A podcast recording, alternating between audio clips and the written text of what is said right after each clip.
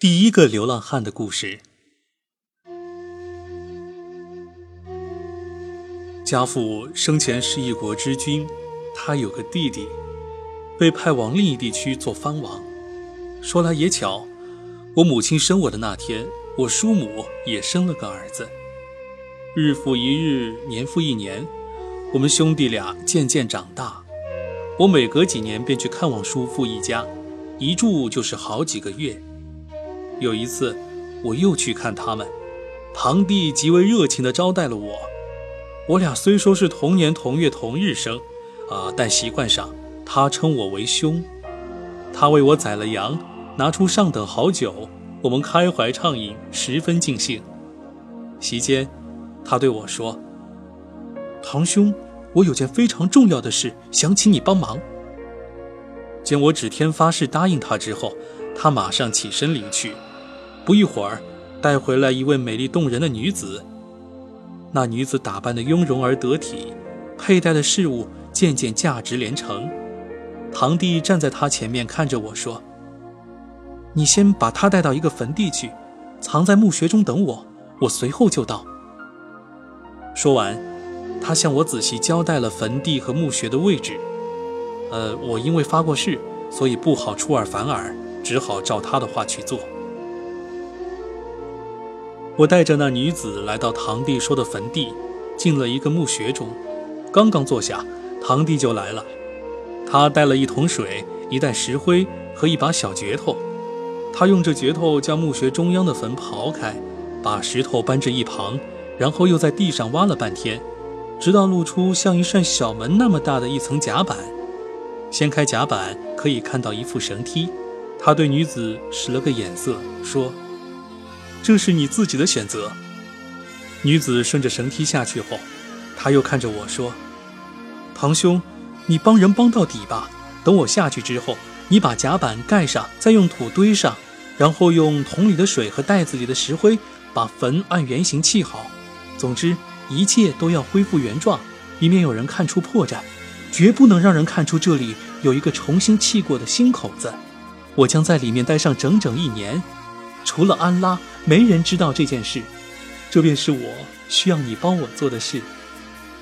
呃，他停了一下，又说：“但愿安拉不让你感到寂寞，我的堂兄。”说完，他就下去了。等他从我眼前消失，我赶忙盖上甲板，按他的叮嘱，把坟弄得和原先一模一样。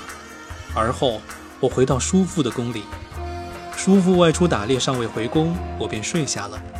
第二天一早醒来，呃，我想起前夜堂弟叫我做的事情，心中很是后悔。可这时后悔又有什么用呢？我再次来到那块坟地，左找右找，直到天色暗了下来，也没再找到那个墓穴。我无可奈何地返回宫中，吃吃不下，喝喝不下。由于不知道堂弟的情况，我忧心忡忡，坐立不安。到了晚上，更是辗转反侧，彻夜难眠。次日清晨，我又跑到坟地，一边找一边想堂弟做的事，后悔自己一时糊涂，听了他的话。我找啊找，把所有墓穴挨个看了一遍，也认不出堂弟藏身的那个。我不甘心，一连找了七天，还是没有任何结果。唉，我心烦意乱。头昏脑胀，几乎要发疯了。我只好决定回家，以求暂时的解脱。可我万万没想到，我刚刚走至父王的城下，便从城门中冲出一伙人，将我五花大绑起来。我大吃一惊，我乃堂堂太子，他们都是父亲的仆人和我的侍从，这到底怎么回事啊？我心里泛起了嘀咕：莫非父王身遭不测？我越想越怕。便问捆绑我的人为何抓我，他们没有一个回答我。过了一会儿，我原来的一个仆人偷偷对我说：“你父亲时运不济，宫中发生兵变，宰相已将他杀死。我们为抓你，已在此等候多时了。”啊！听到父亲被杀的消息，我悲痛欲绝，头脑中一片空白，晕晕乎乎的。被他们带到杀死我父亲的宰相面前。说起这宰相，他对我早就是恨之入骨。因为我以前特别爱玩火枪。事有凑巧，一天我站在宫殿顶上，发现相府的屋顶上落了一只鸟，宰相也站在那里。我举枪射击，谁料鸟没打着，却偏偏打中了宰相的眼睛。从此，老天爷就让他变成了独眼龙。正如诗人所说：“天命难违难更改，何必费心费疑猜？世事无需乐和悲，白云苍狗福与灾。”又如另一诗人所说：“人的路线天注定，只可循线按步行。运数算你某地死，除却此地不收命。”当年我打瞎了宰相的一只眼睛，他敢怒不敢言，因为父亲是国王，但他从此怀恨在心。如今我被捆得结结实实带到他面前，他下令将我斩首。我说。难道你要将我无罪问斩吗？无罪。他指了指被我打瞎的那只眼睛，道：“还有比这更大的罪过吗？”这都是我的错，但我是无意的。如果说你当初是无意的，那么今天我可是有意的。说完，他命手下人将我推到他跟前。他恶狠狠地用手指戳进我的左眼，把眼珠挖了出来，于是我就变成你们现在见到的样子，只剩一只眼了。接着，他又下令把我放在一个箱子里，对行刑官说：“把他扛到城外野地去，然后用你的利剑宰了他，好让野兽饱餐一顿。”行刑官把我弄到城外，将两手反剪、双脚带镣的我从箱子里搬出来。拿出布条，准备蒙上我的眼睛后再杀我。我伤心的哭了，吟出这样的诗句：我将你们视同坚固的铠胄，以防敌人的箭矢穿透皮肉。如今他举弓瞄准我的要害，借刀杀人，让你们充作箭头。每当灾难降临，我蜷缩一团，期盼救助，向左手支援右手。别讲那隐居抱怨者的故事，闪开吧！在敌人射我的时候，倘使不保我免遭仇家算计，请默然做官，切莫为其出谋。接着，我又吟了下面的诗句：兄弟们被我当作铠甲，我的敌人却把它披挂；兄弟们被我视为箭雨，我的心房却遭他穿插。兄弟们称已竭尽全力，我的基业却让他拆垮。这个行刑官原先也是父亲的行刑官，眼下听了我的诗，又想到平素我待他不薄，便道：“主人，我只是个听命于人的差事，你叫我如何是好呢？”略一停顿，他又道：“啊，你先逃命吧。”逃得远远的，再也不要回到这里，否则不仅你难免一死，连小人的命也得搭上啊！正如诗人所说：“若不敌暴虐，竟自携命离逃，让空宅也要建造者前来凭吊。远方别有天地，可为家四海。眼下你的性命却仅此一条。我今以人怎苟活，蒙耻之居。安拉的天下似大漠般广袤，关键机要。”切莫交使客经办，除你本人势难寻终者代劳。雄狮的脖颈一旦粗壮有力，他将把妾身之事自己揽包。听了他的话，我感激不尽，上前吻了他的手，然后便逃走了。也算是不幸中之万幸，我失去了一只眼睛，却保全了一条性命。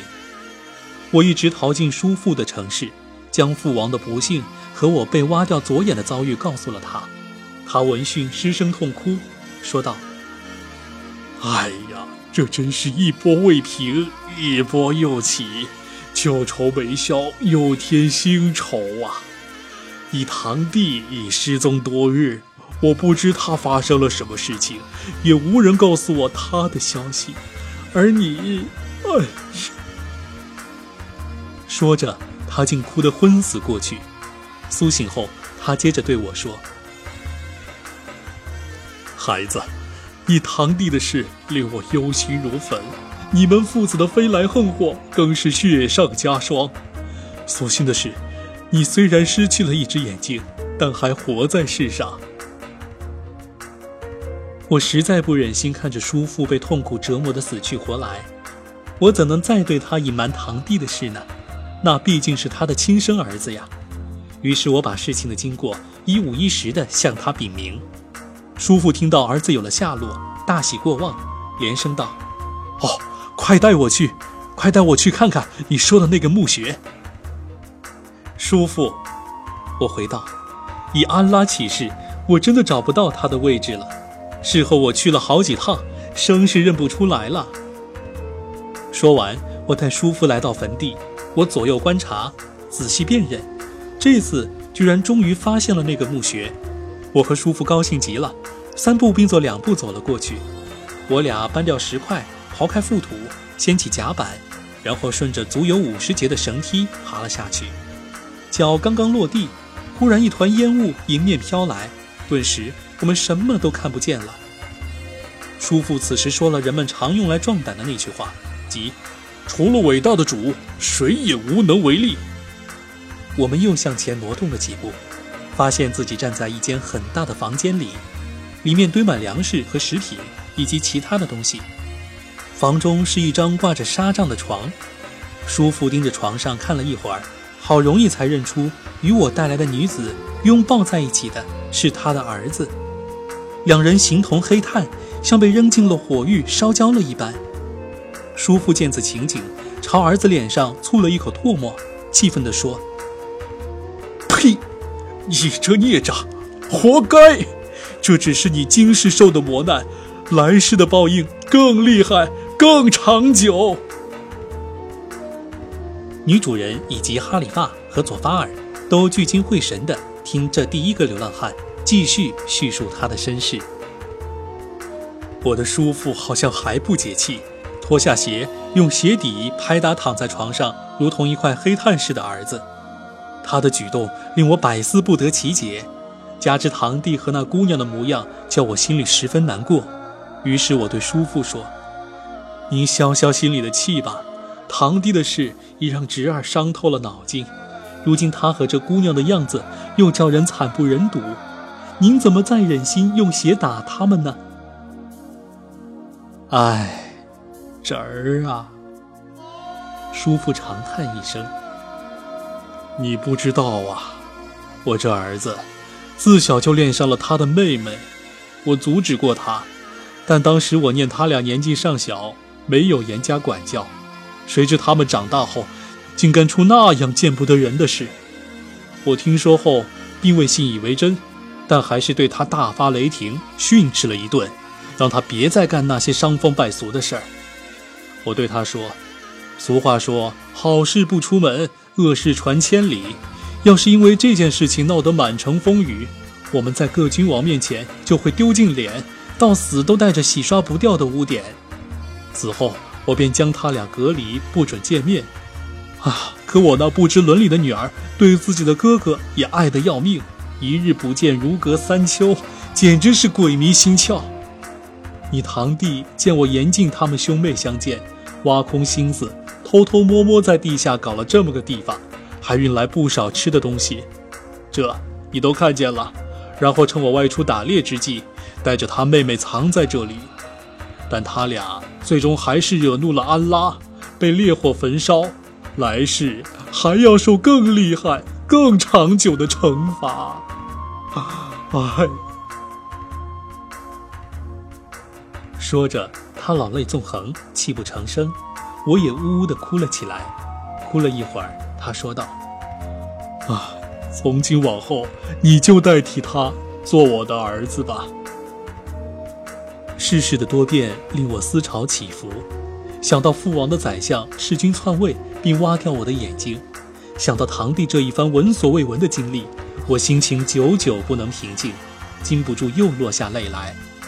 我们爬上梯子，盖好甲板，铺上土，将坟恢复原状，然后默默地向家中走去。我们回到宫中，尚未坐稳，便听宫外传来阵阵鼓号声。向窗外一看，不知哪路兵将正纵马飞驰而来，马蹄卷起的漫天尘土，像是要吞没整个世界。叔父和我目瞪口呆，全然不晓发生了什么事。叔父连忙打听，手下人说是他兄长，也就是我父亲的宰相篡夺王位之后，调兵遣将，亲率人马前来攻城，城中百姓无力抵抗，已开城投降了。我一听便知大事不好，心中暗道：要是我落在那宰相手里，必是难逃一死。我当时又悲又急，悲的是祸不单行。父亲与叔父连遭不幸，急的是自己危在旦夕，束手无策。我只要一露面，城中百姓和父亲过去的手下便会认出我，他们正等着拿我的人头去邀功请赏呢。我左思右想，除了化妆出逃，别无良策。于是我刮掉下巴上的胡子，换了衣衫，溜出城外。我慕名投奔这个城市，盼望有朝一日得人引荐。在姓名的领袖崇拜安拉的哈里发面前，对他讲述我的故事和经历。今夜，我终于来到这个城市。正当我茫茫然不知向何处去的时候，碰到了这位流浪汉。我上前同他打了招呼，告诉他我也是流落此地的外乡人。正说着，这第三位流浪汉也突然出现在我们面前。他过来问好后，告诉我们他也是从异乡来的。同是天涯沦落人，于是大家便热乎起来。我们三个在伸手不见五指的夜里摸索着，慢慢往前走。受天意驱使，来到你们这里。啊，这便是我刮掉下巴上的胡子和失去一只眼睛的原因。女主人听完第一个流浪汉的故事，对他说：“摸摸你的脑袋，走吧。”啊。我想听完其他人的故事再走，可以吗？在场的人听了他刚才的故事，无不感到十分惊奇。哈里发对佐法尔说：“以安拉起誓，我从未听到过像这个流浪汉这么离奇的经历。”这时，第二个流浪汉走到女主人面前，稳地行礼，说道：“我的主人，我并非生下来就是独眼。”我的故事很奇特，如果用针刻在醒目的地方，后人一定会引以为戒。说罢，他开始讲述他自己的经历，也是下一回我要跟你讲的第二个流浪汉的故事。